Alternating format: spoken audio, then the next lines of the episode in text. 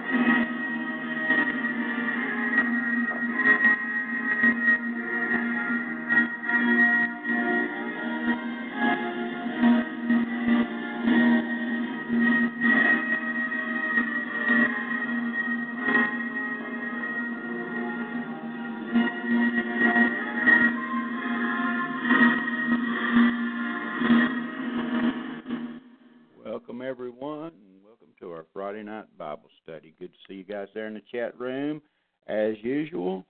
Praise the Lord. Appreciate you being there. Well, folks, I hope you had a wonderful week. I hope everything went well for you. Hope you had plenty of time with the Lord, took time out to be with the Lord in your everyday business. Like I'm always talking about, the more time you spend with Him, the more you'll get to know Him, and the closer you'll get to Him. But, anyway, before we get started tonight, I want to tell all the downloaders that,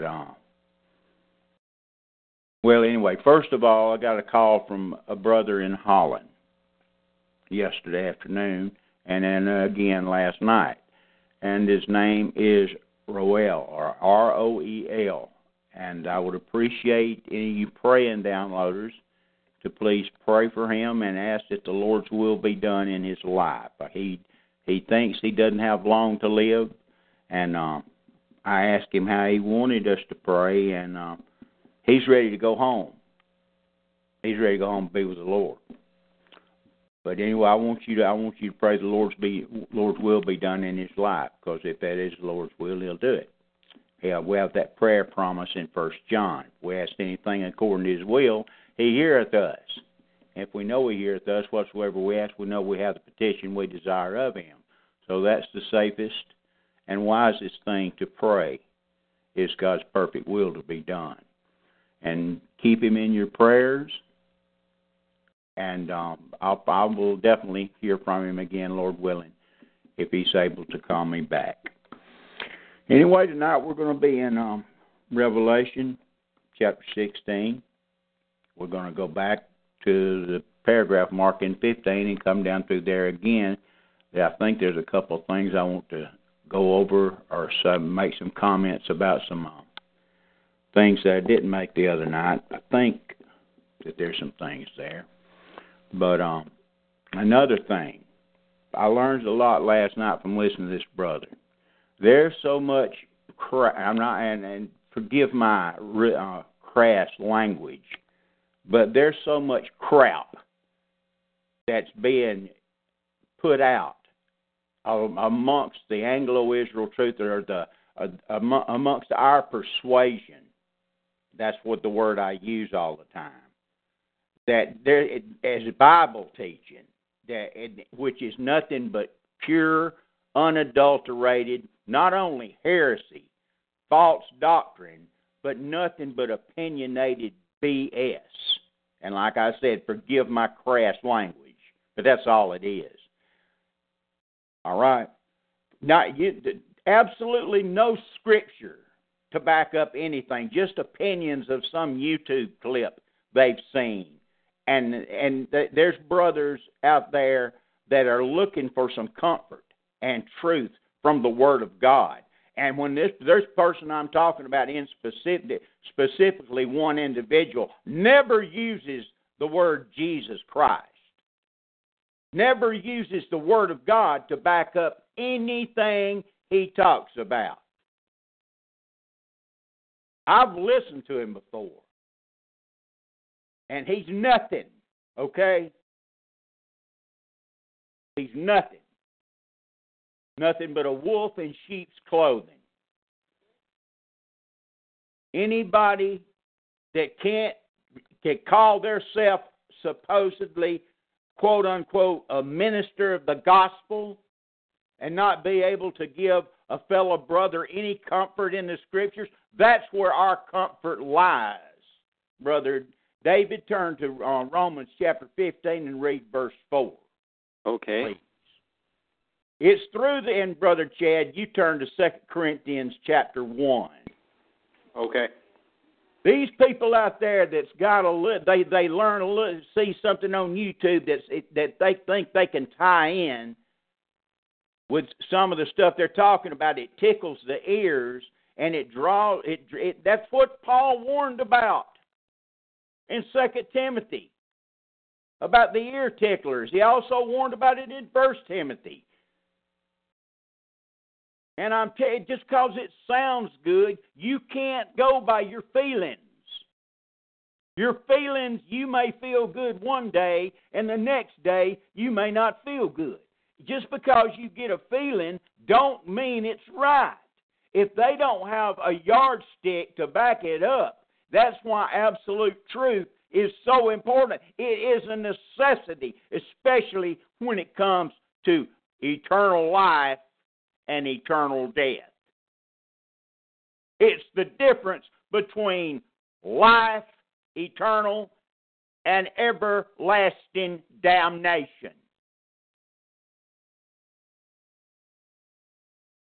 You hear what I said?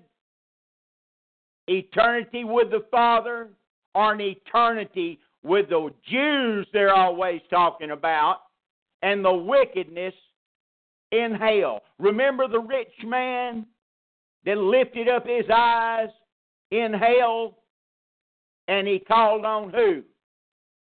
Father Abraham. Well, he couldn't have called him Father Abraham if he wasn't from Father Abraham. I'm telling you, folks, be careful. If somebody spins you some yarn and don't give you Scripture to back it up, they better tell you it's just their opinion. Because if they don't, because they're sheep follow, okay? That's the reason God calls preachers and teachers. We have a responsibility for the truth. Are we absolutely 100% right all the time? There's nobody got all the truth. But I'm getting so tired, and this ain't the first time I've heard it.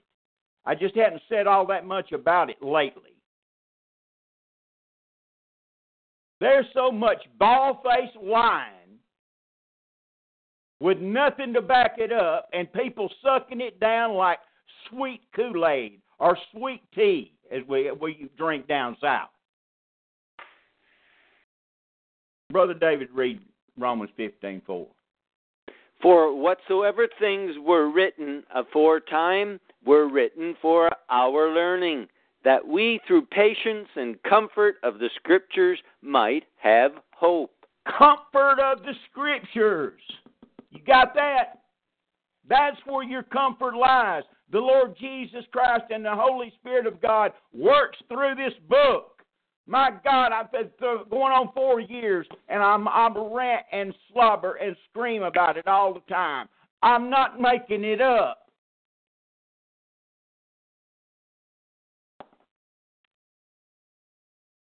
Brother Chad, read 2 Corinthians chapter 1, verse 1 through 5. Paul. No, just start at verse 3 and read through verse 6. 2 Corinthians chapter 1. Blessed be God, even the Father of our Lord Jesus Christ, the Father of mercies, and the God of all comfort, who comforteth us in all our tribulation, that we may be able to comfort them which are in any trouble, by the comfort wherewith we ourselves are comforted of God. You got that? You know how he's going to comfort you? He's going to comfort you with the indwelling Spirit of God through the Word of God. 2 verses, what I'm telling you, backed up with Scripture, and you want to go to the Psalms and spend the rest of the night in Psalms? These people make me sick. They're bastards, you hear me? They're bastards without a father. Breaks my heart and makes me mad. You get somebody called, claims they're called to teach or called to preach and can't, quote, rub two verses of Scripture together, you better get away from them. I don't care how slick their talk is. I don't care how much they can badmouth a Jew or talk about the race. I don't care. You better run.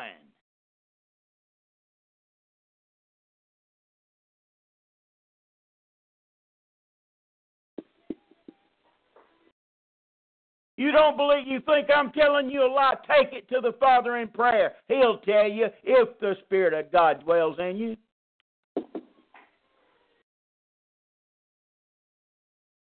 Makes me sick. That's the reason I'm not always screaming. Listen, folks, listen. I'm not the end-all, be-all when it comes to learning the Word of God. I'm just a tool, an instrument used by the Lord, and I'm obeying my calling. That's all I am. Just a man.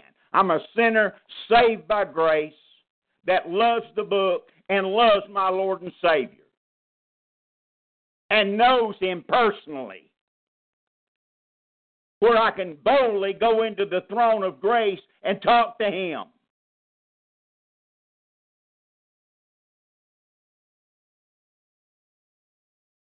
It's called sonship.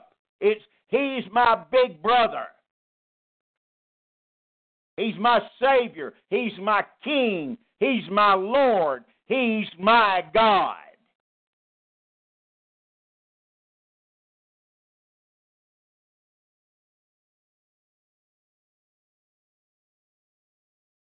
Brother David, turn to 1 Timothy chapter 1, read verse 3 and read verse 16. Okay. 1 Timothy 3:16.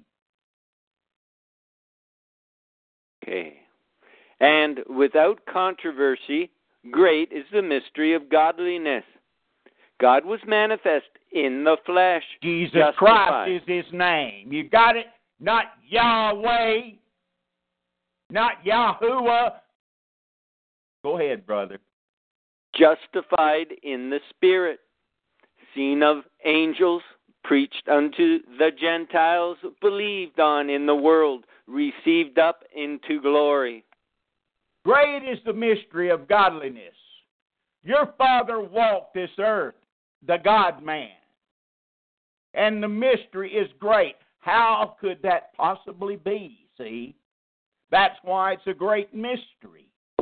That's why the church, the elect of God, the bone of His bone and flesh of His flesh, that's why it's a great mystery. You can't explain it. I can't explain it either.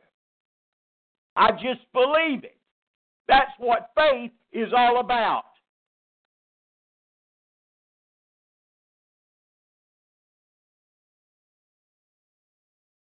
I'm so sick and tired. There is, of all this, oh, this is so cool because it's new and it's not like the Judeo-Christian, see. Want to be different. Where's the fruit? Please show me the fruit. Show me the righteous living. Show me the righteous speaking. Show it to me, please.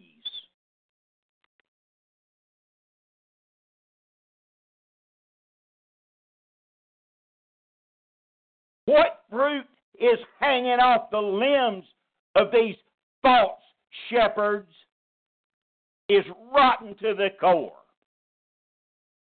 Ye shall know the tree by the fruit it bears. That's the God-man's own words, the Lord Jesus Christ. And at the name of Jesus, every knee shall bow. And every tongue shall confess that Jesus Christ is Lord, to the glory of God the Father.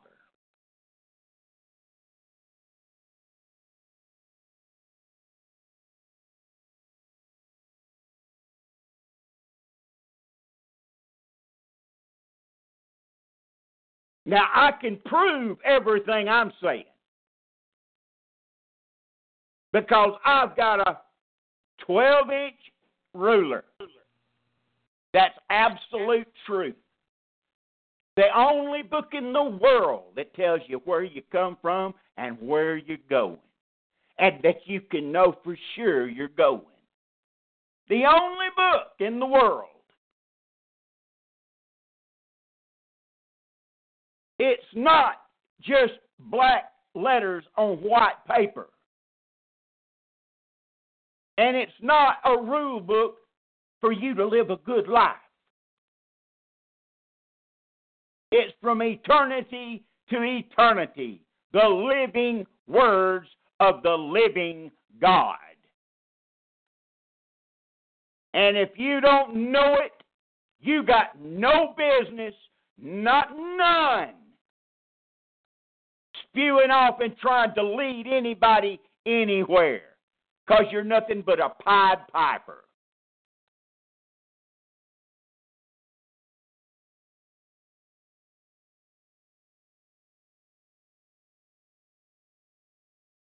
I don't care if you're snow white.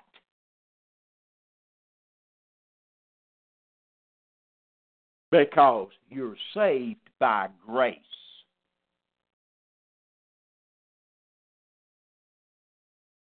That's what the book says.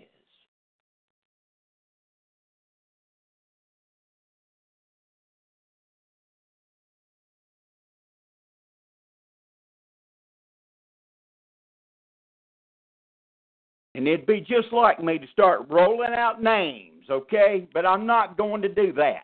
I'm not going to stoop that low.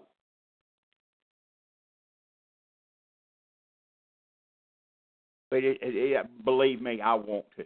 Bad.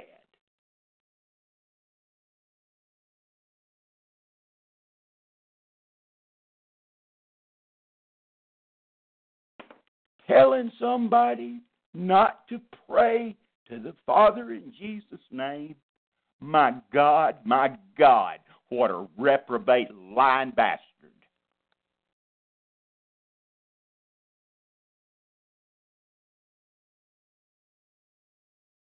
The Lord said, if you ask anything from the Father, to ask in His name.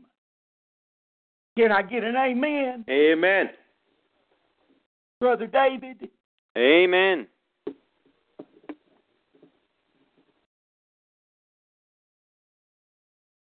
Anyway, on that bright note, Brother Dave, open us in a word of prayer. Yes, I will. Lord Jesus, I come to you tonight, and I pray, Lord, that anyone who's listening or has listened to words from so-called ministers, or should I say meanesters, amen, speaking hateful and mean words, tearing down our Lord Jesus Christ and the hope of the gospel of the Lord Jesus Christ, by which we stand before the Father right now by the blood of Jesus. Lord, I just pray that those people would be soundly corrected by the Word of God and by the Spirit working in their lives. And I pray that a humbleness would come upon them before they're scourged for their nonsense. But let it be according to your will. And tonight, Lord, I pray for Roel in Holland, Father. I pray in the name of Jesus that your will would be done in his life. I pray if it's health that you want for him, let him be raised up from sickness and disease well to do the work you want him to do. And if, Lord, it is acceptable that he pass from this life and enter through the veil to be with you, then I pray it is done quickly and with joy, and that he dies with a smile on his face, which I've seen people do, die with a smile and point, and eyes light up as they enter into glory. I pray that for him, Lord, if that's your will. And I pray tonight that the Holy Spirit speak throughout all the scriptures that we read tonight and magnify the Lord Jesus. And I pray that the Father is delighted in this scriptural words that we bring forth tonight, not for our will, not for our name, not so that people can think highly of any of us who speak forth the word, but that the Lord Jesus Christ would be magnified and glorified here tonight, because there's none of us who are worthy of even to stand in his shadow or to even kiss the sandals of his feet. But yet we can, through the blood of Jesus, enter boldly into the throne room of grace. And so tonight, Lord, we enter in and with humble hearts acknowledge the lordship of the King of Kings and Lord of Lords, Jesus Christ himself. And we ask for mercy. We ask that you cleanse us by your blood, that you make us vessels afresh who are worthy to receive the word of God and to change for your glory. In Jesus' name, so be it. Amen. Amen. Amen. Amen. Folks, if I offended anybody, I'm sorry. And then again, on the other hand, I'm not sorry. Okay? Because what I said was true. Everything I said was gospel truth. Okay? But I don't care how much they talk about me. I could care less. They're letting somebody else rest, okay? But what bothers me is to affect another brother or sister's life that loves the Lord and are being told the wrong things. That I'm talking about, I'm not just a little bitty something being wrong, but I'm talking about absolutely the total wrong things that's contrary to 2,000 years of church history. I'm sick and tired of it.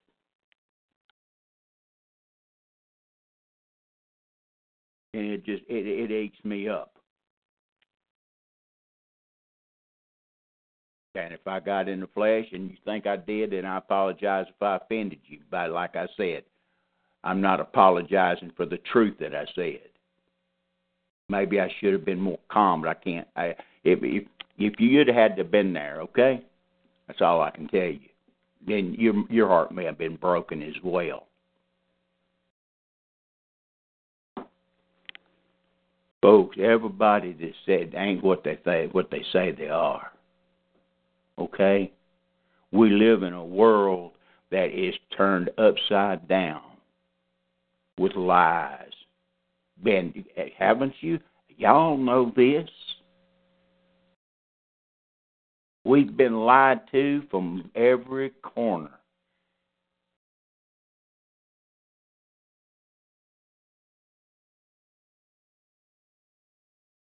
The most important thing, I'm going to say it one more time, and then we're going to get into the study. The most important thing in your life while you're breathing God-given air is your relationship with the King of Kings and with the Lord of Lords. Because that relationship has everything to do with eternity.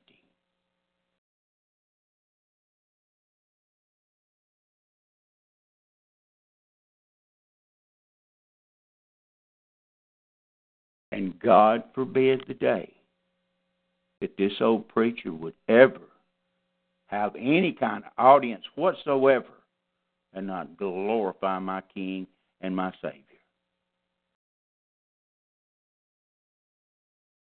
Because you know what the book says?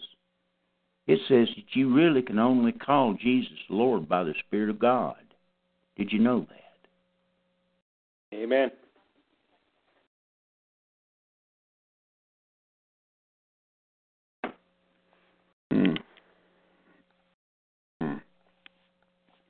And, you know, and it ain't no Jew, the one that's doing the mouthing.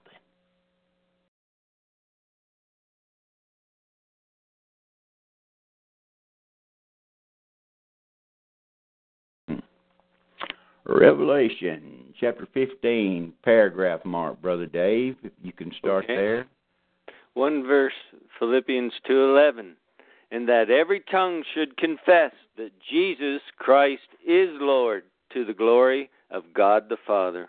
Amen. Amen. What I quoted a while ago. Amen. Amen. Revelations 15, verse 5, and after that I looked, and behold, the temple of the tabernacle of the testimony in heaven was opened, and the seven angels came out of the temple, having the seven plagues, clothed in pure and white linen, and having their breasts girded with golden girdles. And one of the four beasts gave unto the seven angels 7 golden vials, full of the wrath of God, who liveth forever and ever. Okay, let me stop right there. Okay, folks, we've been through the 7th seal book. We got down to the 6th seal. And don't forget the ones that's opening the seals. Remember the one that took the book? The Lamb that was slain from the foundation of the world? We're fixing to get into the wrath of God on a Christ-rejecting, unbelieving world. And you're going to see the angels proclaim the righteousness of God and the righteousness of the Lord Jesus Christ over and over again, because this is some bad stuff.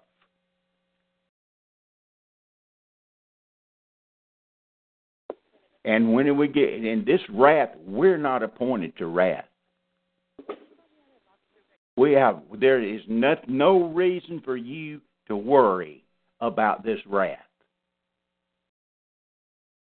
No reason whatsoever, because over and over again, Paul tells us, we read the verses last week, we're not appointed under wrath.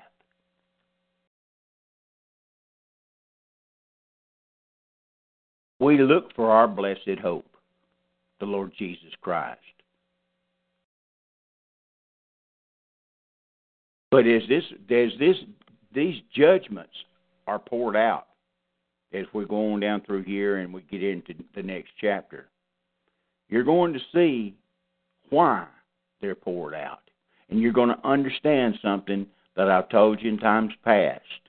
I don't know if you remembered or not, but I want this to settle in your mind. This judgment from God never brings repentance. Did you hear what I said? The judgment of God never brings repentance.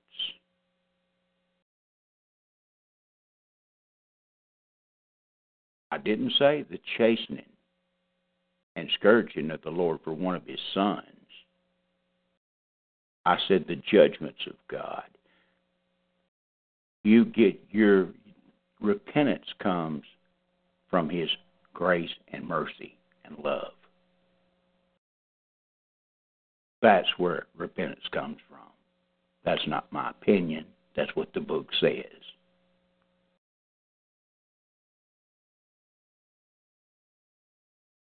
As we go further on down through here, you should be starting to understand why I have brought to your attention so many times, over and over and over and double over and over and over again, about this time period called the time of Jacob's trouble. And by Michael the Archangel and repeated by the Lord Jesus Christ, it's a time like never has been since the creation of this place, nor ever shall be ever again. And that these literal plagues that's coming, we're going to read about. They're just as literal as they can be. They can be both literal and spiritual. They could be both. Because there's nothing ever been like it, nor ever will be ever again, because it's all over shortly. Because at the end of verse, chapter 16, we're going to get to the end of the wrath being poured out. And then he's going to spend time dealing with Mystery Babylon the Great for 2 chapters. But the Father ain't playing. And the Lord Jesus Christ is the one dealing out all this judgment because the Father's turned it all over to him. Colossians chapter 1.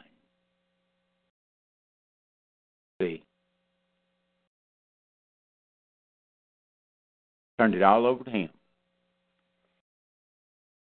He's the one that opened the seals to get this thing started. And he's going to be the one to finish it up. And everything that he's going to do is righteous and holy and absolutely in the right for him to do it. He has every right. We've been through 2,000 years of grace through faith, and even in the bad times, the mercy of God kept coming back, rising and falling of cultures. But this is where it all ends, with the wrath of God.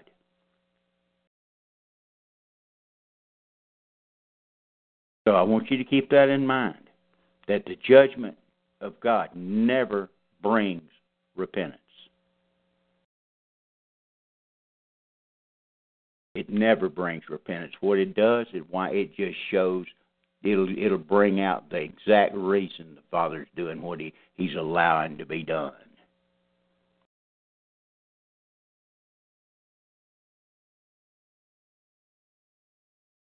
So keep that in mind. Try to picture it in your mind, these things we're fixing to hear about. And just thank your Lord and Savior Jesus Christ that we don't have nothing to do with this wrath business. Nothing. Continue on, Brother Dave. Revelation 15, verse 8. And the temple was filled with smoke from the glory of God and from his power, and no man was able to enter into the temple till the 7 plagues of the 7 angels were fulfilled.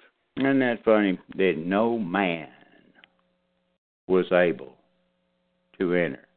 See, he's talking about the temple in heaven. And later on, there's not going to be a temple associated whatsoever with the presence of our Lord Jesus Christ and where we dwell. There will be no temple there at all.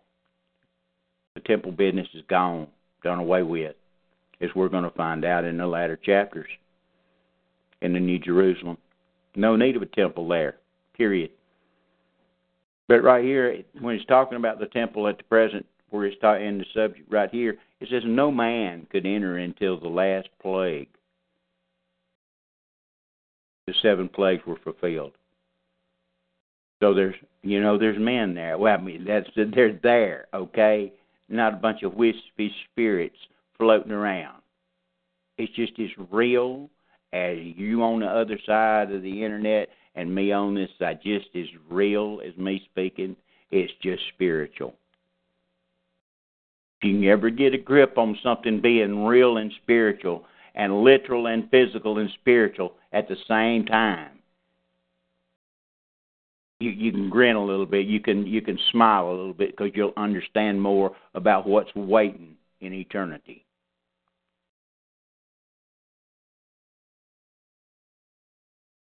Next chapter.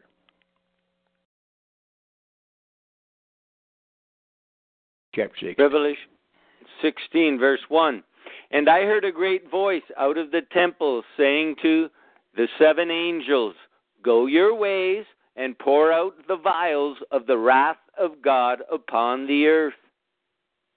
And the first went and poured out his vial upon the earth, And there fell a noisome and grievous sore upon the men which had the mark of the beast, and upon them which worshipped his image.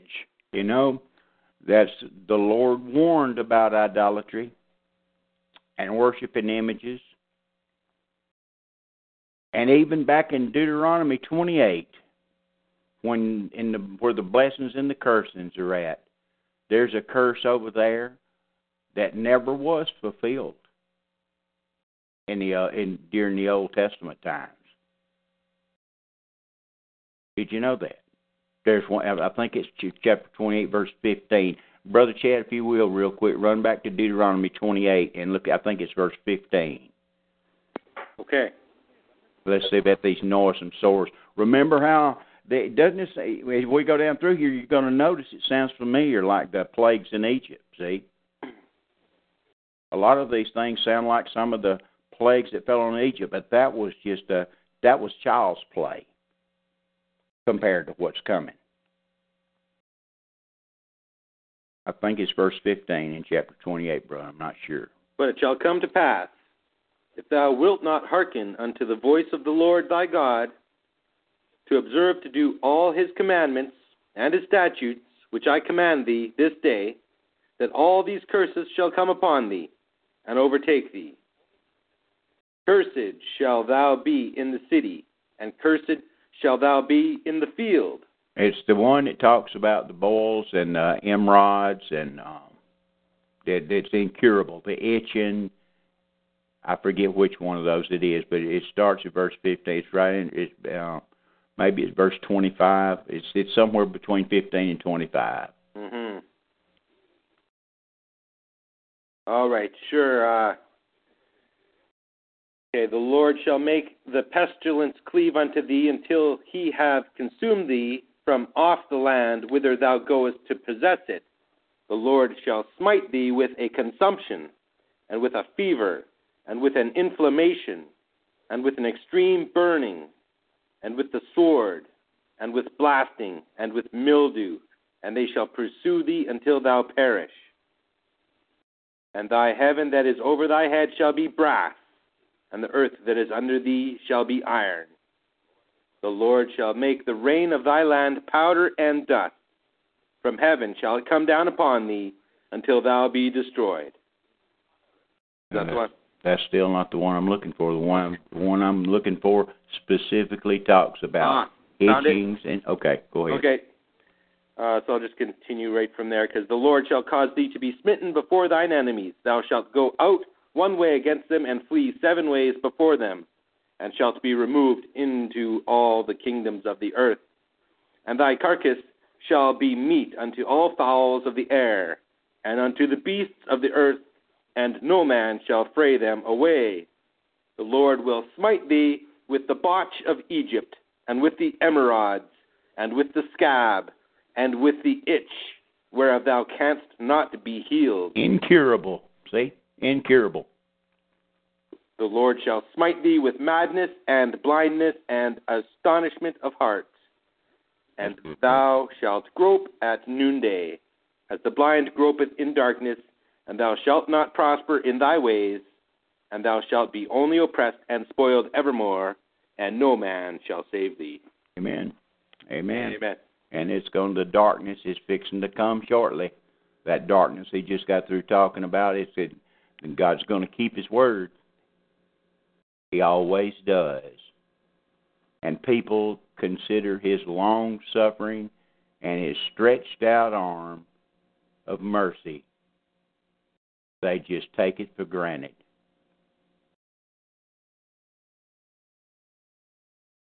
But it's going to come to pass. Next verse, Brother Dave.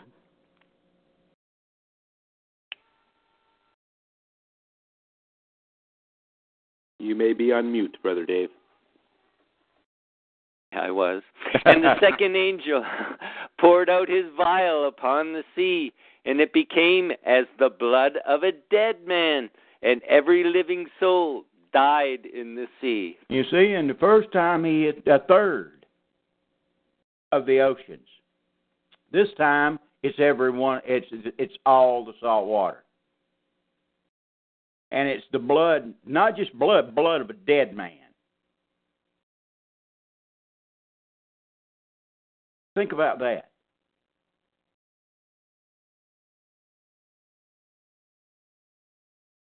He's taking vengeance on all the blood of the righteous that's been shed. Everything that's coming to pass through here with this wrath that's poured out is deserved. And it was warned against for thousands of years. It was warned about, Old and New Testament, preached and screamed by the prophets. The minor prophets is full of this stuff. Isaiah chapter 24 talks about this stuff. Isaiah chapter 32. It's all through the Old Testament, all through it. I've told you at least 4 times in the past, the revelation of Jesus Christ, it's 90% of it's Old Testament scripture. Okay? That's what it is. It's scripture. Basically, the whole book is nothing but scripture. Blood of a dead man. Okay, they got the sores, the incurable sores on the ones that worship the image of the beast and take the mark. Now just think about the ones, think about that. There's going to be people that go through this and get through it. They get through it. In Isaiah 24, that we've been to many, many times, it's going to talk about it. The Lord's going to just tear. Brother Chad, go back to Isaiah chapter 24. Okay. And he's going to tell you, even with everything he's fixing to read to you, there's going to be a few men left. There's going to be some that get through all this bad stuff in a time period that's worse than it ever has been, ever will be again. You cannot allegorize and spiritualize and metaphorize something that you have 2 witnesses that it's going to be worse than it ever has been or ever will be again. You cannot allegorize it away. The moment you try to put allegory into these, play into the wrath of God, you've automatically tried to make God out a liar.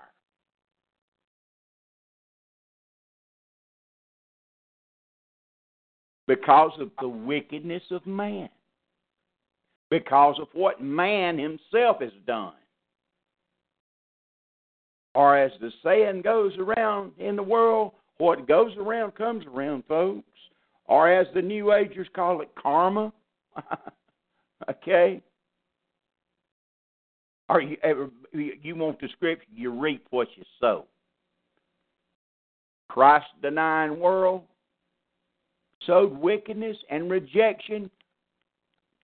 All their cries for mercy will be heard. Brother Chad, start at verse 15. Isaiah chapter 24, verse 15. Wherefore glorify ye the Lord in the fires, even the name of the Lord God of Israel in the isles of the sea. For the uttermost part of the earth have we heard songs, even glory to the righteous. But I said, my leanness, woe unto me. The treacherous dealers have dealt treacherously, yea, the treacherous dealers have dealt very treacherously. Fear and the pit and the snare are upon thee, O inhabitant of the earth. And it shall come to pass that he who fleeth from the noise of the fear shall fall into the pit. And he that cometh up out of the midst of the pit shall be taken in the snare. For the windows from on high are opened, and the foundations of the earth do shake. The earth is utterly broken down. The earth is clean dissolved. The earth is moved exceedingly. The earth shall reel to and fro like a drunkard, and shall be removed like a cottage, and the transgression thereof shall be heavy upon it. And it shall fall and not rise again. And it shall come to pass in that day that the Lord shall punish the host of the high ones that are on high, and the kings of the earth upon the earth. And they shall be gathered together as prisoners are gathered in the pit, and shall be shut up in the prison. And after many days shall they be visited. Okay, then, the verse I'm looking for must be prior to verse 15. Okay. What's in your verse that you want? And few men left.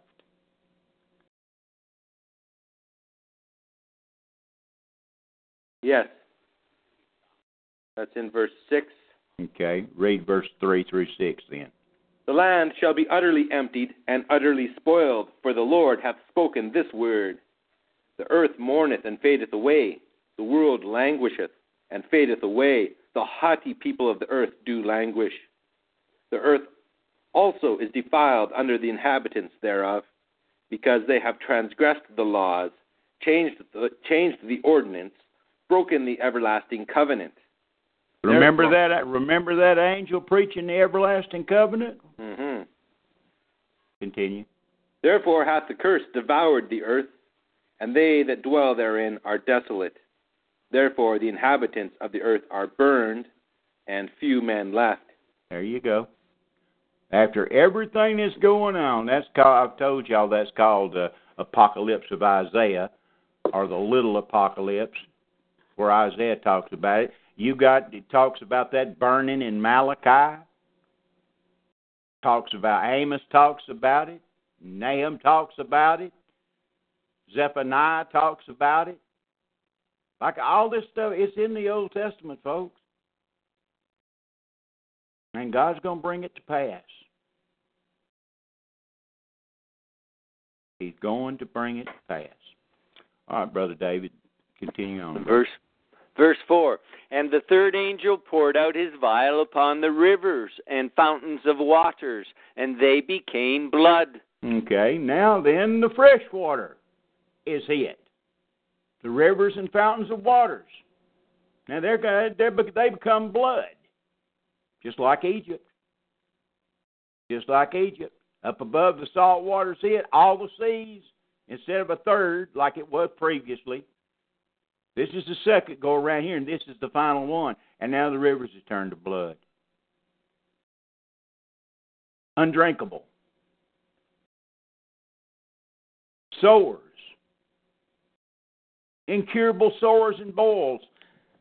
You could even make that spiritual if you wanted to, for the allegorist. Either one. Either way. You could go from the inner heart of man. Like the Lord said, he knew what was in man, and then he gave you a list of every kind of sin you can imagine. He knew that was in man.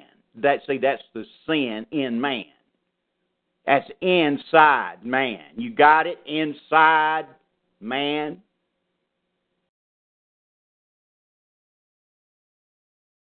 And it works its way. You could see, if you're going to allegorize it, you'd say, well, this is really the wickedness of sin, and it works its way out. It's a putrefaction process, and what's inside the heart comes out and shows on the outside.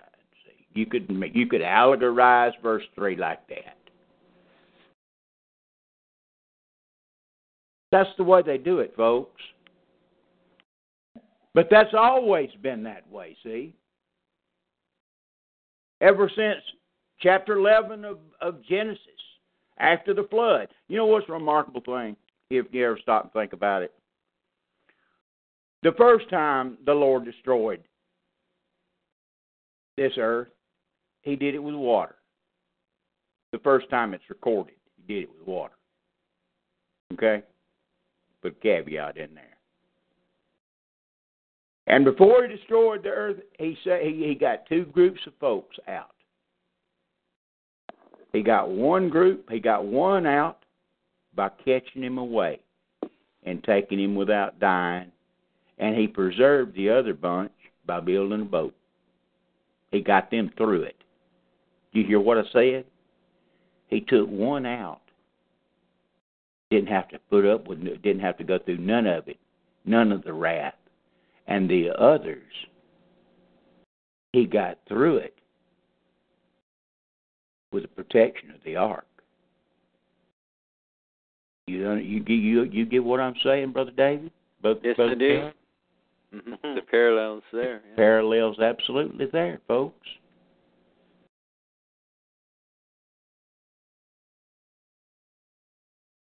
Water become blood. These people were. Imagine the ones going through this. Imagine the Israelites that's going through this. The 144,000 from every tribe. Imagine them going through all these things that you're seeing right here. And the other bunch. The two classifications, remember? And their kids are starving to death. And all they have to do is take a mark or worship an image. Can you just think? Just think. What would you do? Say you were in that position. See, praise God, you trust the Lord Jesus Christ as your Lord and Savior in the heart. Not intellectually, but in the heart. You don't have to worry about none of that stuff. You don't have to worry about none of this wrath, period.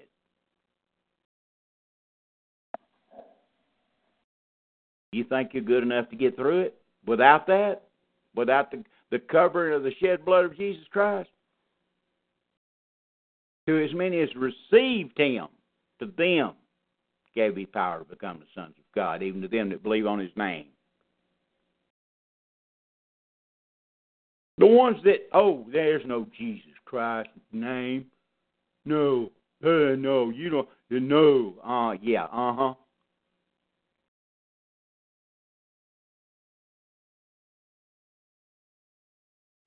don't know how you study the Bible, folks. I don't know if you do any meditating. Okay, and when I say meditating, I'm not talking about cross-legged yoga or no junk like that. I'm talking about spending alone time and verse by verse and stopping contemplating and letting the Spirit of God talk to you. And let the Spirit of God influence your mind in certain directions. That's the way you hear from the Lord, from the book by the Spirit. From the book by the Spirit. Did you hear what I said?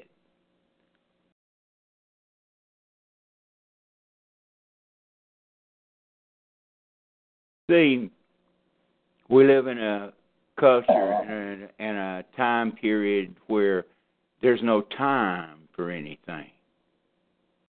There's no time. A lot people use excuses, and sometimes they're legitimate.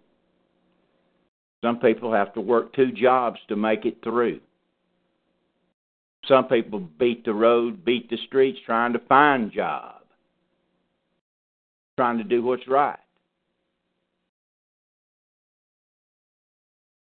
But just imagine, when righteousness was in the land, the fear of God was present. There is no fear of God now, to speak of whatsoever, not even among believers.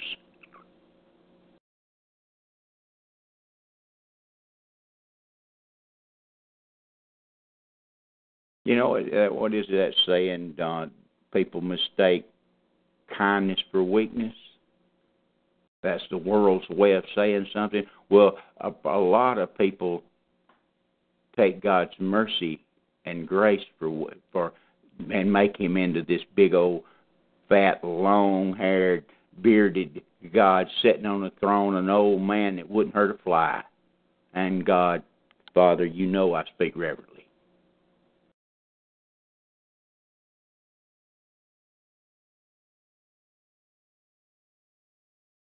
They're going to get what's due. Next verse, brother. Yes. Isn't it interesting that the grace of the blood of Jesus rejected became judgment by blood. Yeah, that's it, brother. Amen. Amen. Amen. Perfect connection, brother. Good stuff. Verse 5, and I heard the angel of the waters say, Thou art righteous, O Lord, which art and wast and shalt be, because thou hast judged thus. Absolutely. He's righteous in his judgment. Absolutely righteous in everything he's doing. It's hard for a finite mind well, you can't. Paul said you can't know the mind of God. His ways are unsearchable.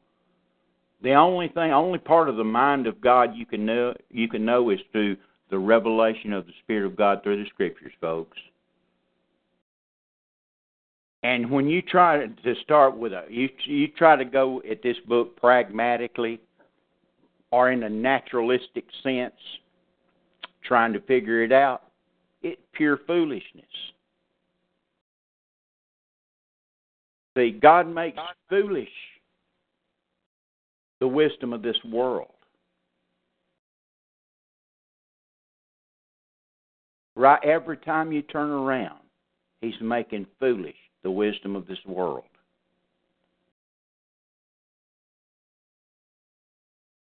Understanding a righteous, sinless, holy, omnipotent, omniscient, omnipresent God that's everywhere at the same time, that's in everything, that knows everything that's going on all the time, from end to beginning, knows what's going to happen before it ever happens. You can't even you can talk about it. There's been books upon books upon books upon libraries written about the subjects. And you can't understand. That's what faith is all about.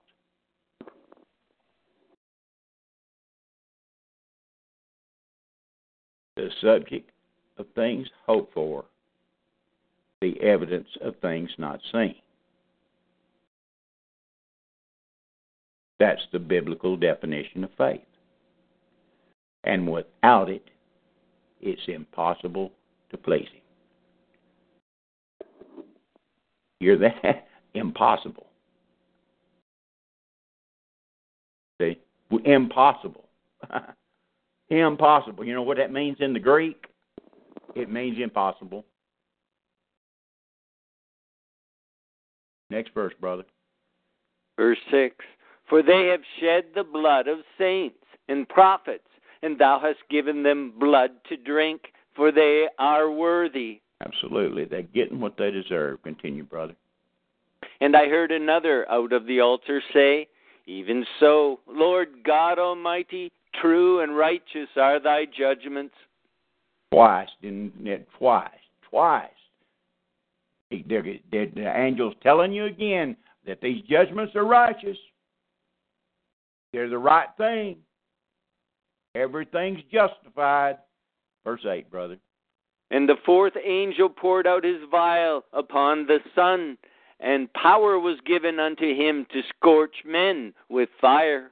Talks about that in Isaiah 62, chapter 62. It talks about it in a couple of more places. The sun's going to scorch, man, and yet you're fixing to see it's going to be dark as well. Wild stuff.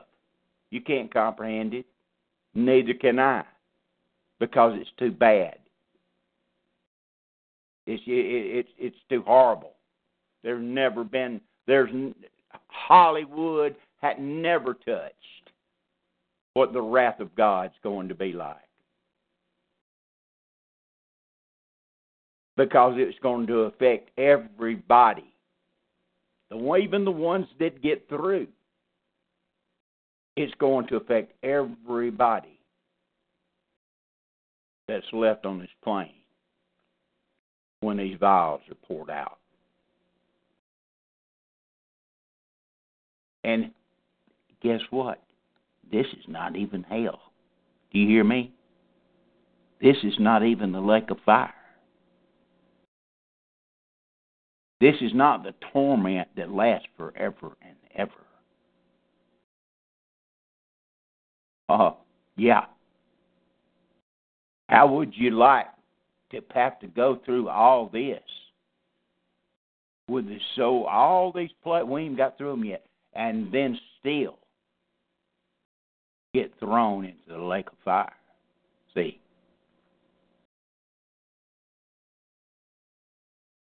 That was prepared for the devil and his angels. Never, ever was meant for a human being. Never. Continue, brother. And men were scorched with great heat and blasphemed the name of God, which hath power over these plagues, and they repented not to give him glory. There you go. You can't, if the Spirit of God dwells in you, you can't imagine that, can you? Can you imagine this happening? And they know that it's God, and they repented not to give him glory. They were blaspheming the name of God, which had the power over these things. And they repented not to give him glory, which proves the total depravity of man. It proves the total depravity of man. Okay? That man's will is something else, isn't it?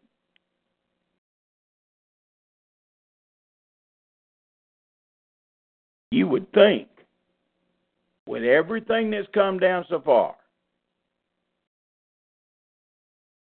that it would turn people. But I told you earlier, judgment never brings about repentance. It never does. Verse 10, brother. And the fifth angel poured out his vial upon the seat of the beast, and his kingdom was full of darkness, and they gnawed their tongues for pain. Okay. Here is a darkness with the sun is heating them up and scorching them, and the sun is so bright that it's scorching them, but yet there's no light. It's a different kind of darkness. Remember that darkness in Egypt? This is a different kind of darkness. They can feel there's something. It's just different. Something that you and I can't comprehend. You're burning up, yet you can't see, and yet you can. Not only you can't see, but you feel what you can't see, and that's crazy. You feel what you can't see, and they gnawed their tongues for pain. Yeah, surely to goodness they're going to turn. They're going to see their wayward deeds and turn. And by the way, it tells you here, this answers the question of Revelation 13. Was that a man or a system or a form of government that it was talking about? No, it's a king and a kingdom. It's a place. And it's a person. Verse 10 tells you that. So all the people out there trying to spin it into not being an individual and allegorizing the son of perdition into some way or some system, trying to take the way. The world has a system, it does. Okay? As we get into the next two chapters, that's going to deal with Mystery Babylon. We're going to be talking about system and a place at the same time. This right here is definitely a person with a kingdom. It's a man. Verse 11, brother. And blasphemed the God of heaven because of their pains and their sores, and repented not of their deeds. And the sixth angel poured out his vial upon the great river Euphrates, and the water thereof was dried up, that the way of the kings of the east might be prepared. Now, this is the sixth angel poured out a vial up on the river Euphrates. You know why Euphrates is important, folks? It's because that's the cradle of civilization for this world that we live on. How many times have I talked about things going in circles? It's only fitting that things should wind up where they began. Only fitting. The river Euphrates is mentioned 25 times. It was the original border of east and west for David's kingdom. Tells you that in Joshua. And here making way for the kings of the east might be prepared. Not only do these people not repent of their deeds and give glory to God, with all the bad stuff that happens, they get ready and they plan to fight God. There's more here than we could talk about for the next 2 hours. We could speculate on all the futuristic stuff and things with the anointed cherub running the show. We could get into the fake space stuff, the fake alien invasion stuff. We could get into all that that's going to have a part in this very last battle when man finally shows his hand where he fights his Creator. His judgment never brings repentance, folks. And then you've got the two classes of individuals that make it through this stuff. My God, and all the other time, for 2,000 years, they've heard the grace of God, some of them for all their life.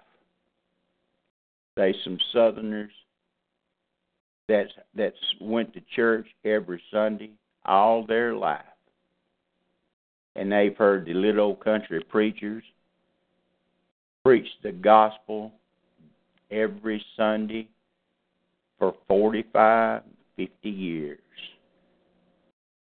and tell them that they needed to receive Jesus Christ, and they'd hear the gospel, and the Spirit of God would convict their heart, and they would turn. They would reject that spirit and turn from that conviction,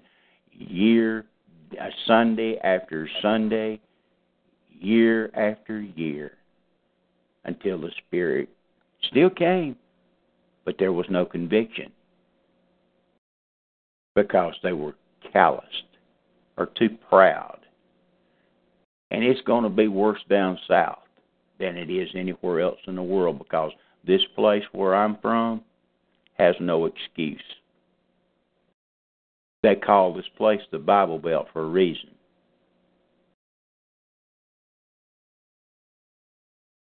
There's nobody. I've never run across a Southerner that hasn't had the opportunity to hear the gospel. Now, as we go, if the Lord tarries and government continues to do what it's done so far, and the son of perdition comes on the scene, they may be a small bunch that, you know, it may be a new thing to, but it'll be too late then. It's going to be too late for some.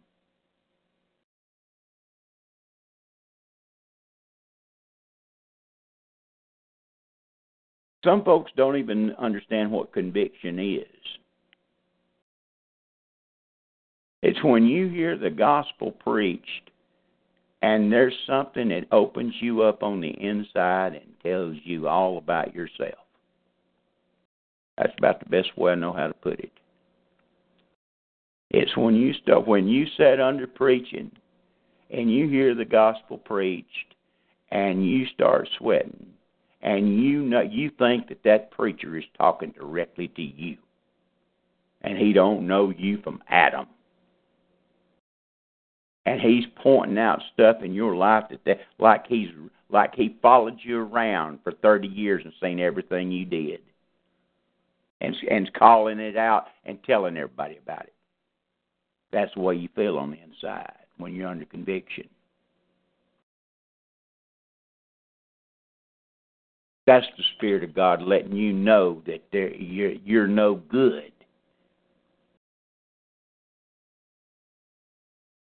That you're a sinner, and that there's no one good, no, not one.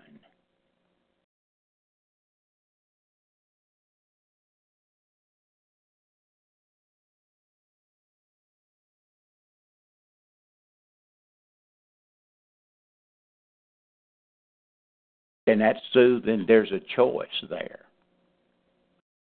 and I've explained it, and I'm going to just. Say this, I've done explain the details for the elect over and over and over again. Not going to go into it again, not at this specific moment. But there's still a choice. Choice has done been made in eternity. But still, there's a choice for you. You don't know if it has or not till you make the choice. See, it's like that Ironside door I talk about. When you pour your heart out to God and you admit how low down and sorry you really are, and that you know there's no way to approach His righteousness without the Lord Jesus Christ, and you receive Him, that's the choice I'm talking about. Even though for the elect of God, it was done before the foundation of the world. But you don't know that, see? And the only way you ever will know is to make the choice. And let me tell you something. If you think it's intellectual, you got another thought coming. The devils know all about the gospel of Jesus Christ, the death, burial, and resurrection, and they tremble. So it's not intellectual. Paul said, if any man be in Christ, he is a new creature. The old things have passed away. All things have become new. If you don't remember a time or sometime hearing the gospel, realizing that, and there being some change in your life, some desire,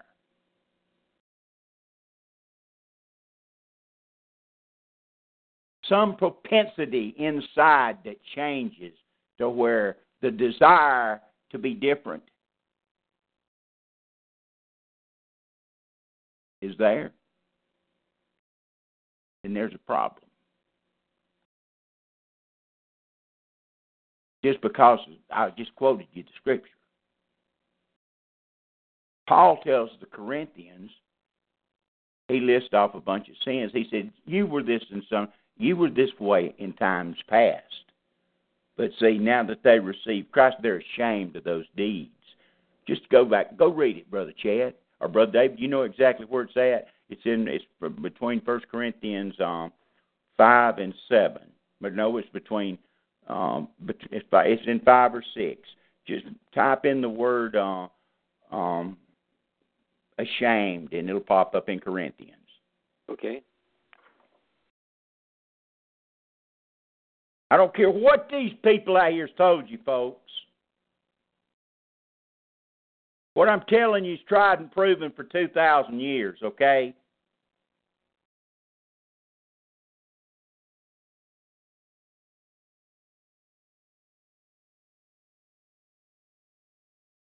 Anybody could believe anything intellectually. That's why it has to drop 18 inches to the heart.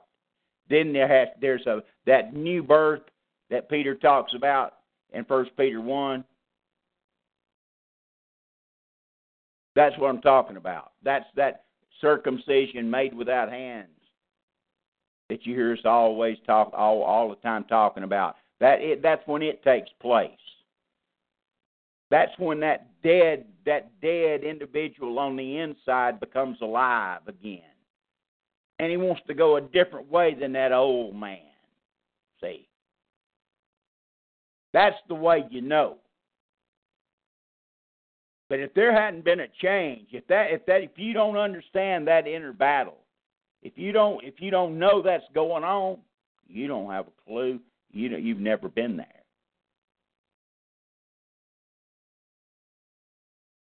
Be like trying to tell somebody what a home-cooked Chinese meal was like when you had never been out of Clow, Alabama, in all your life.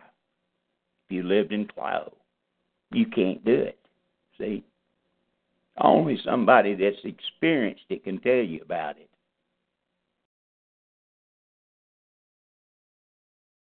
Brother David, you got it? Yes. For if I have boasted anything to him of you, I am not ashamed. But as we spake all things to you in truth, even so our boasting, which I made before Titus, is found a truth. No, brother, it says, and such were some of you. Okay. And it gives a list of what they were. It talks about it. It tells that some of them were effeminate, this, that, and the other, and it says, for those things that are now ashamed, it says, and such were some of you. Okay.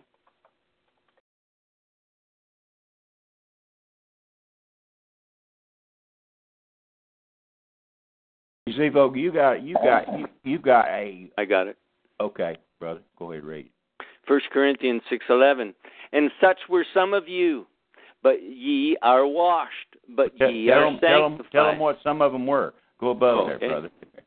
Yes, that's good. 1 Corinthians 6:9, know ye not that the righteous shall not inherit the kingdom, the unrighteous shall not inherit the kingdom of God. Be not deceived, neither fornicators, nor idolaters, nor adulterers, nor effeminate, nor abusers of themselves with mankind, nor thieves, nor covetous, nor drunkards, nor revilers, nor extortioners shall inherit the kingdom of God. And such were some of you. Stop. You see what I mean, folks? Did you think I was making it up? Why don't the Yahwehers tell you that? Why don't the Yahshuas tell you that? Huh? Because they don't mess with the epistles. You know why? You know why that bunch out there don't mess with the epistles? Because it demands a change in your life. That's where the real gospel is. That's why they don't like it. Because they ain't got it. Continue reading, brother. But ye are justified in the name of the Lord Jesus and by the Spirit of God. Absolutely. Absolutely. So you see that list of folk, what these people were, but they're not anymore. Go over there, brother, and read them the verses where it talks about, behold, old things passed away, all things become new. Okay. If any man be in Christ, he's a new creature.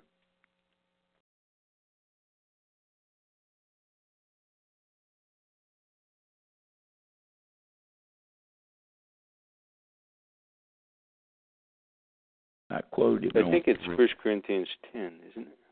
It might be. It's 2 Corinthians 5. Yep, that's where it's 17, at. Yeah. Yep. Therefore, if any man be in Christ, he is a new creature. Old things are passed away. Behold, all things are become new. You see, the old things of those people, those Corinthians, had passed away. Something new has been added. It doesn't take away the desire, folks. It brings about two desires. That's the outward man and the inward man, the battle that goes on between the soul, the inward man, the new man, and the old man that I talk about all the time. If you don't have that battle going on, you ain't there. That's all I got to say. If you don't understand that, you ain't there. It's just like I said, you can't talk about it if you ain't experienced it. And you don't know it, period. You can't even talk about it intellectually. Because you can, it's like I was telling a brother, you can, everything that's done, every wicked thing you could think of that's done in the flesh, you, under the right circumstances, at the right time, in the right frame of mind, at the right place, with the right influence, you're capable of doing anything that's done in the flesh by anybody else. You're capable of it. That's the sin that dwells in you. That's what Father Adam brought upon all of us. That's why there had to be a Redeemer. That's why it's His righteousness that gets you through. None of your own, because you have none.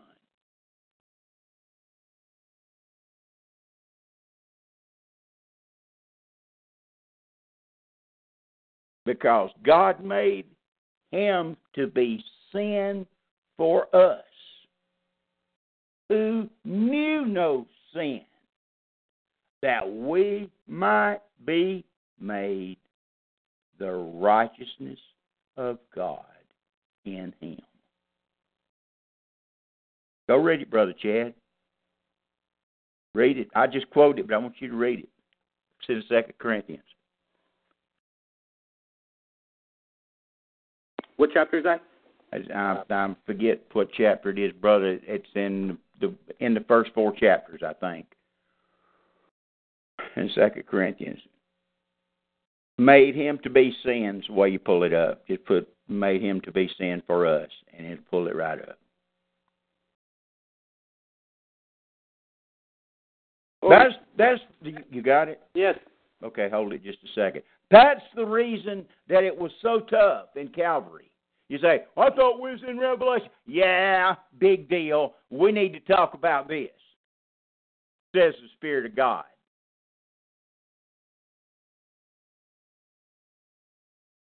That's the reason that cup was so tough to drink, because in that cup held the wrath of God on sin, your sin, my sin, the sin of the world. And He became the personification of sin on that cross. And the Father had to turn His back on His own Son. That's why He said, Father, my God, why hast Thou forsaken me? Because God the Father can't look on sin. He's too holy. He's too righteous. And when Christ became sin for us, the Father had to turn away.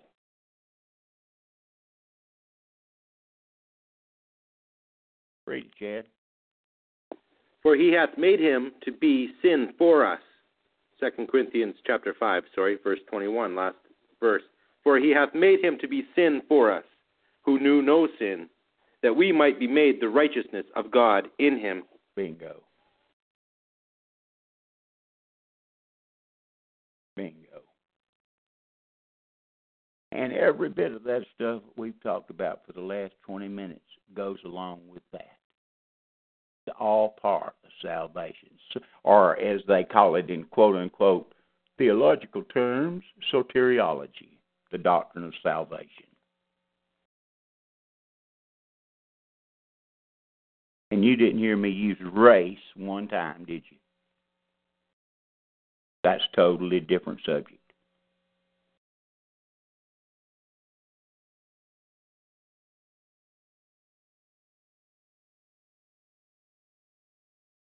And see, these people here in the Revelation, they rejected all that stuff. That's all foolishness. That's silly stuff. You trying to tell me that some guy hanging on a tree that was accused of something, hung on a tree and died, you trying to tell me that the whole world is going to be judged by him? What a fantasy. That's all fantasy. That's foolishness. You trying to tell me that some guy was stayed in the grave for 3 days, 3 nights, and then came out?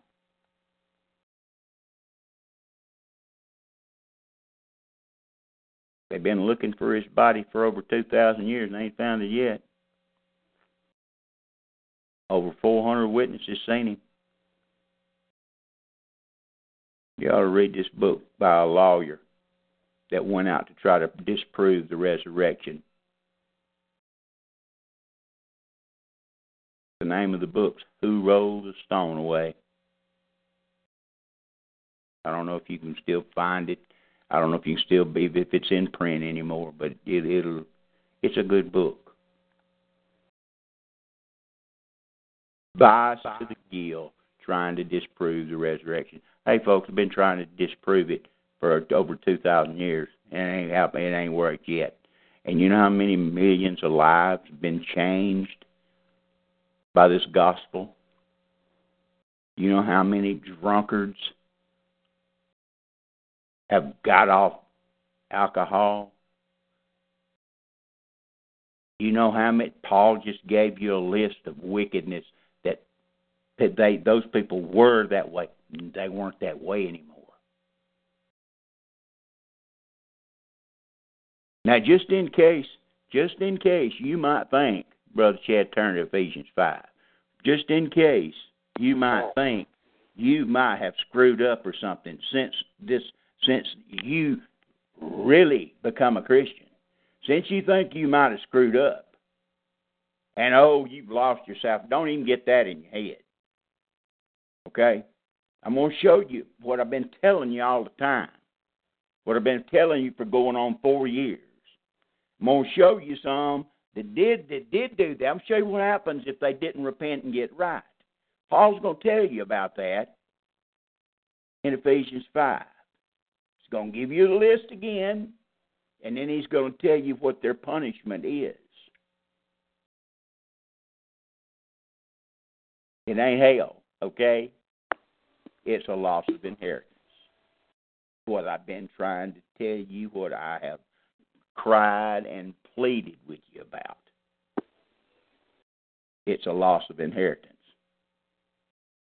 Because once you're in Christ, you ain't never getting out. It's just like in the ark. They didn't get out. They couldn't get out of the ark because God closed the door. Noah didn't close it. The Father did. You ever think about that? Brother Chad, you'll see a list. Just start at verse 1 and read down through there. You'll see. You'll get to it. Yep, it's right here.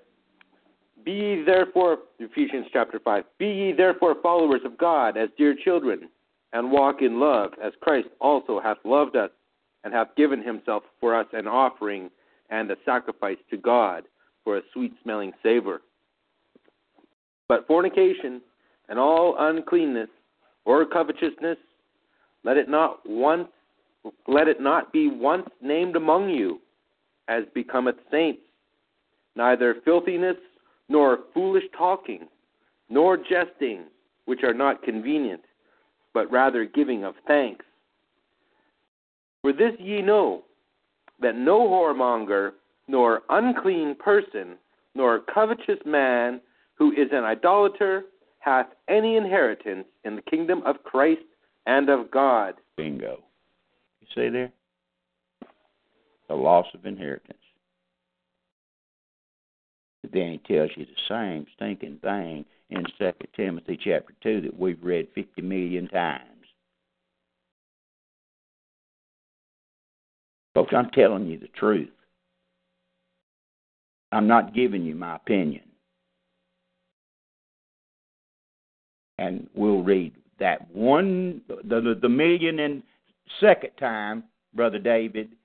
We'll read it one more time, and then we're gonna go on with Revelation, because there's somebody that needs to hear this stuff. Somebody out there the Lord's dealing with. Maybe a downloader. Probably is. Probably more than one. Because the Spirit of God is the one giving you this right now. 2 Timothy 2. Mm-hmm. You start with the foundation of God standeth sure. The Lord knoweth them that are his. You know, if we be dead with him, we shall reign with him. You know, that mm-hmm. whole section. Go ahead, read it.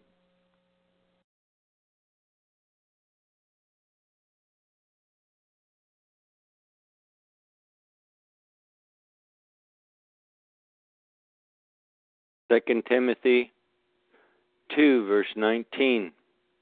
Nevertheless, the foundation of God standeth sure, having this seal, the Lord knoweth them that are his, and let everyone that nameth the name of Christ depart from iniquity. But in a great house there are not only vessels of gold and of silver, but also of wood and of earth, and some to honor and some to dishonor. If a man therefore purge himself from these, he shall be a vessel unto honor, sanctified and meet for the master's use, and prepared unto every good work. Amen. I want you to go up above where you started, 19, where it says, if we be dead with him, if we suffer with him, mm-hmm. we'll reign with him. Okay. There's a list, Paul tells you about the Christian life, okay? And here it comes. Verse 11, it is a faithful saying, for if we be dead with him, we shall also live with him. If we suffer, we shall also reign with him. If we deny him, he also will deny us. That's denying an inheritance, folks. He ain't talking about denying himself, because you're in him. Go ahead, brother. If we believe not, yet he abideth faithful. He cannot deny himself. Amen. That's enough. Whoever's out there that understands the conviction now and understands what I've tried to simplify the best way I know how. Well, the only way I know how. Done it for 40 years. You think about this. You make that choice. It's between you and God now. My hands are clean. It's between you and the Lord and the devil.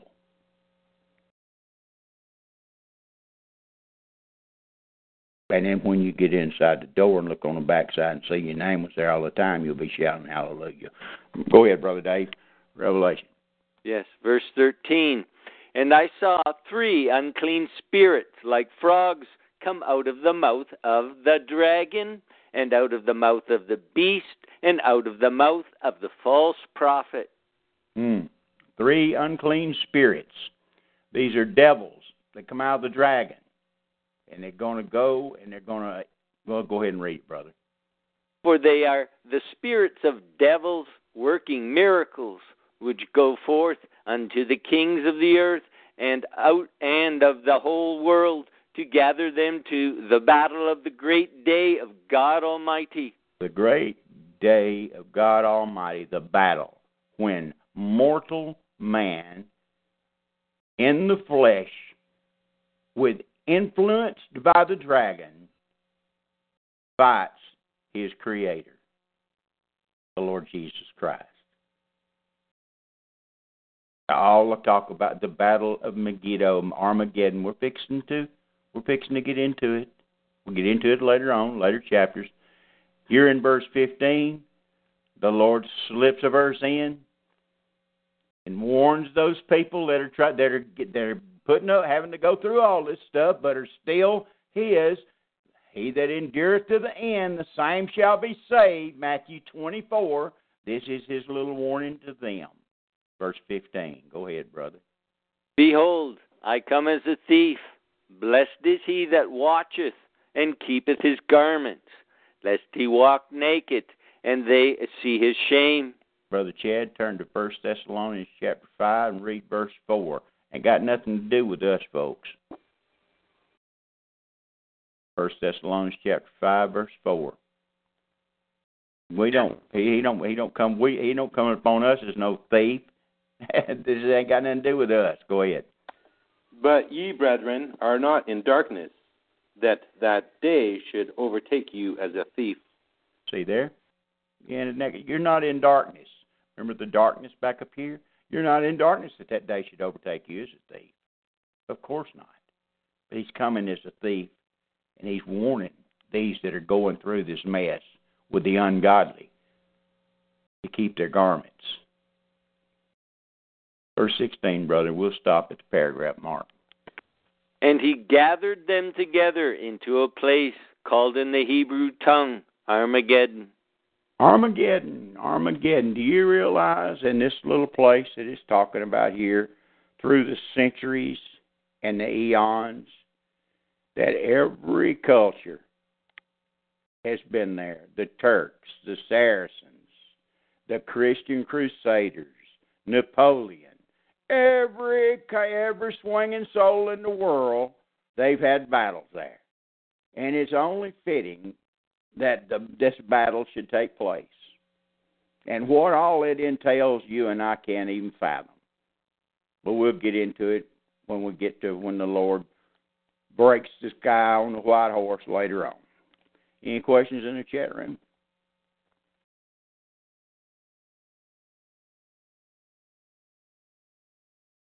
Brother Dave, you got anything you want to add? You or Brother Chad, either one. No questions in the chat room, Brother Don. Now, folks, I had no idea that I was going to say what I just got through going through for the last 30 minutes.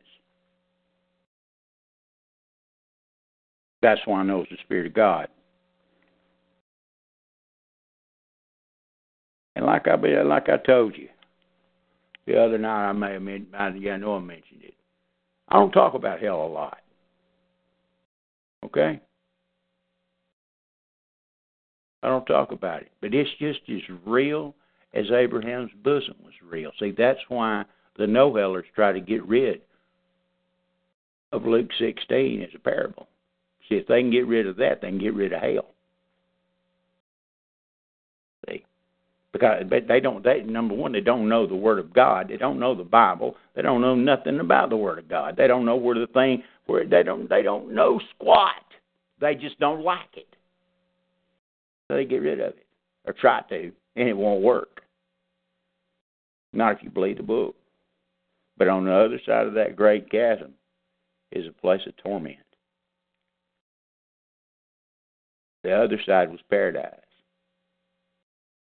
And it was a great chasm in the middle, and on down below that was the bottomless pit, the abysso.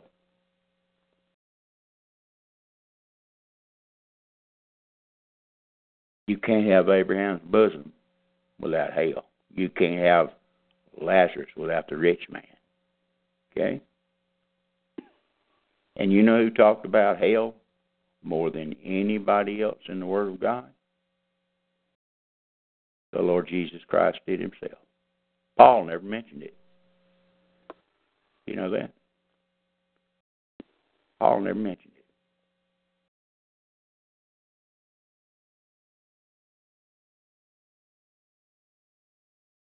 Those are things you need to really think about.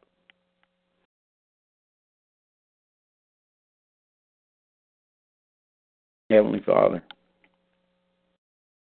thank you so much for your precious blood. Thank you so much for the salvation we have in your Son. Yes. Because, Father, we have no righteousness at all. All our righteousness is as dirty rags, filthy rags, used, well, bad stuff, Lord. And Father, I thank you so much for that precious grace that you bestowed on us, that unmerited love. You loved us so much that you'd give up your own Son, who volunteered to go before the foundation of the world to take my place, my sin, Don's fears, to take all my filthy thoughts and my filthy actions and the bad things, just the pure sin that dwelleth in me, to take it on himself, and not only mine, but the sins of the whole world, so that you could buy me back, so you could redeem me.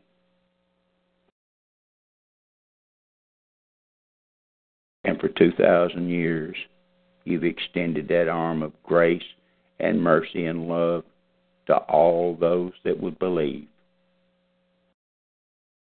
I thank you for that, Lord Jesus. Thank you, Holy Father. I'm lost for words sometimes. Lost for words to be able to thank you. That the only thanks you want is for us to allow you to work out your will in our life, and to die to self, and to live for you the best way we can. It's all done by you. The perfecting process is done by you. But you are so righteous and so just that you won't go against our flimsy human desires if we won't die to self to allow you to work through us. And Father, forgive each and every one of us for our daily shortcomings and sins that we commit daily, Father, our foolish talking, our jesting, our vain imaginations, the thoughts that come in our mind, the actions we do, the things done in secret, anything, Father. We confess it before you right now, and I pray that you'd cleanse each and every one under the sound of my voice. Keep the fellowship pure between us and you. Give us back that first love. Anybody that's lost it, give it back to them, Father. Let them get back to where they first were, to where all they could, they just weren't, they desired, they loved to hear your word. They love to hear about you, for that desire is there again. Father, go with each and every one the rest of the weekend till we meet back Sunday night, Father, and the ones that Spirit has convicted, may they make that choice. They make that heart decision, that change of heart, and give their heart to you and their life to you from the heart. We'll give you all the praise and honor for everything you do in our life, Father, whether we think it's good or not. You asked us in everything to give thanks, and we're giving thanks right now for everything in our life, because we know it's your will. And everything that you've done and going to do in our life, Father, till we get to see you face to face, we thank you for it. We thank you for all of it, Lord.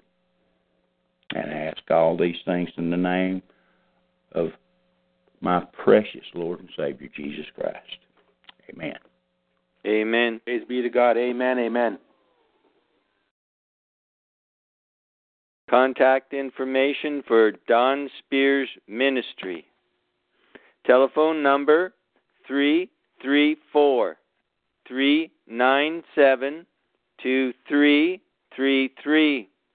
The email address is also the PayPal account for Pastor Don. It is the following: respecttothelord@yahoo.com.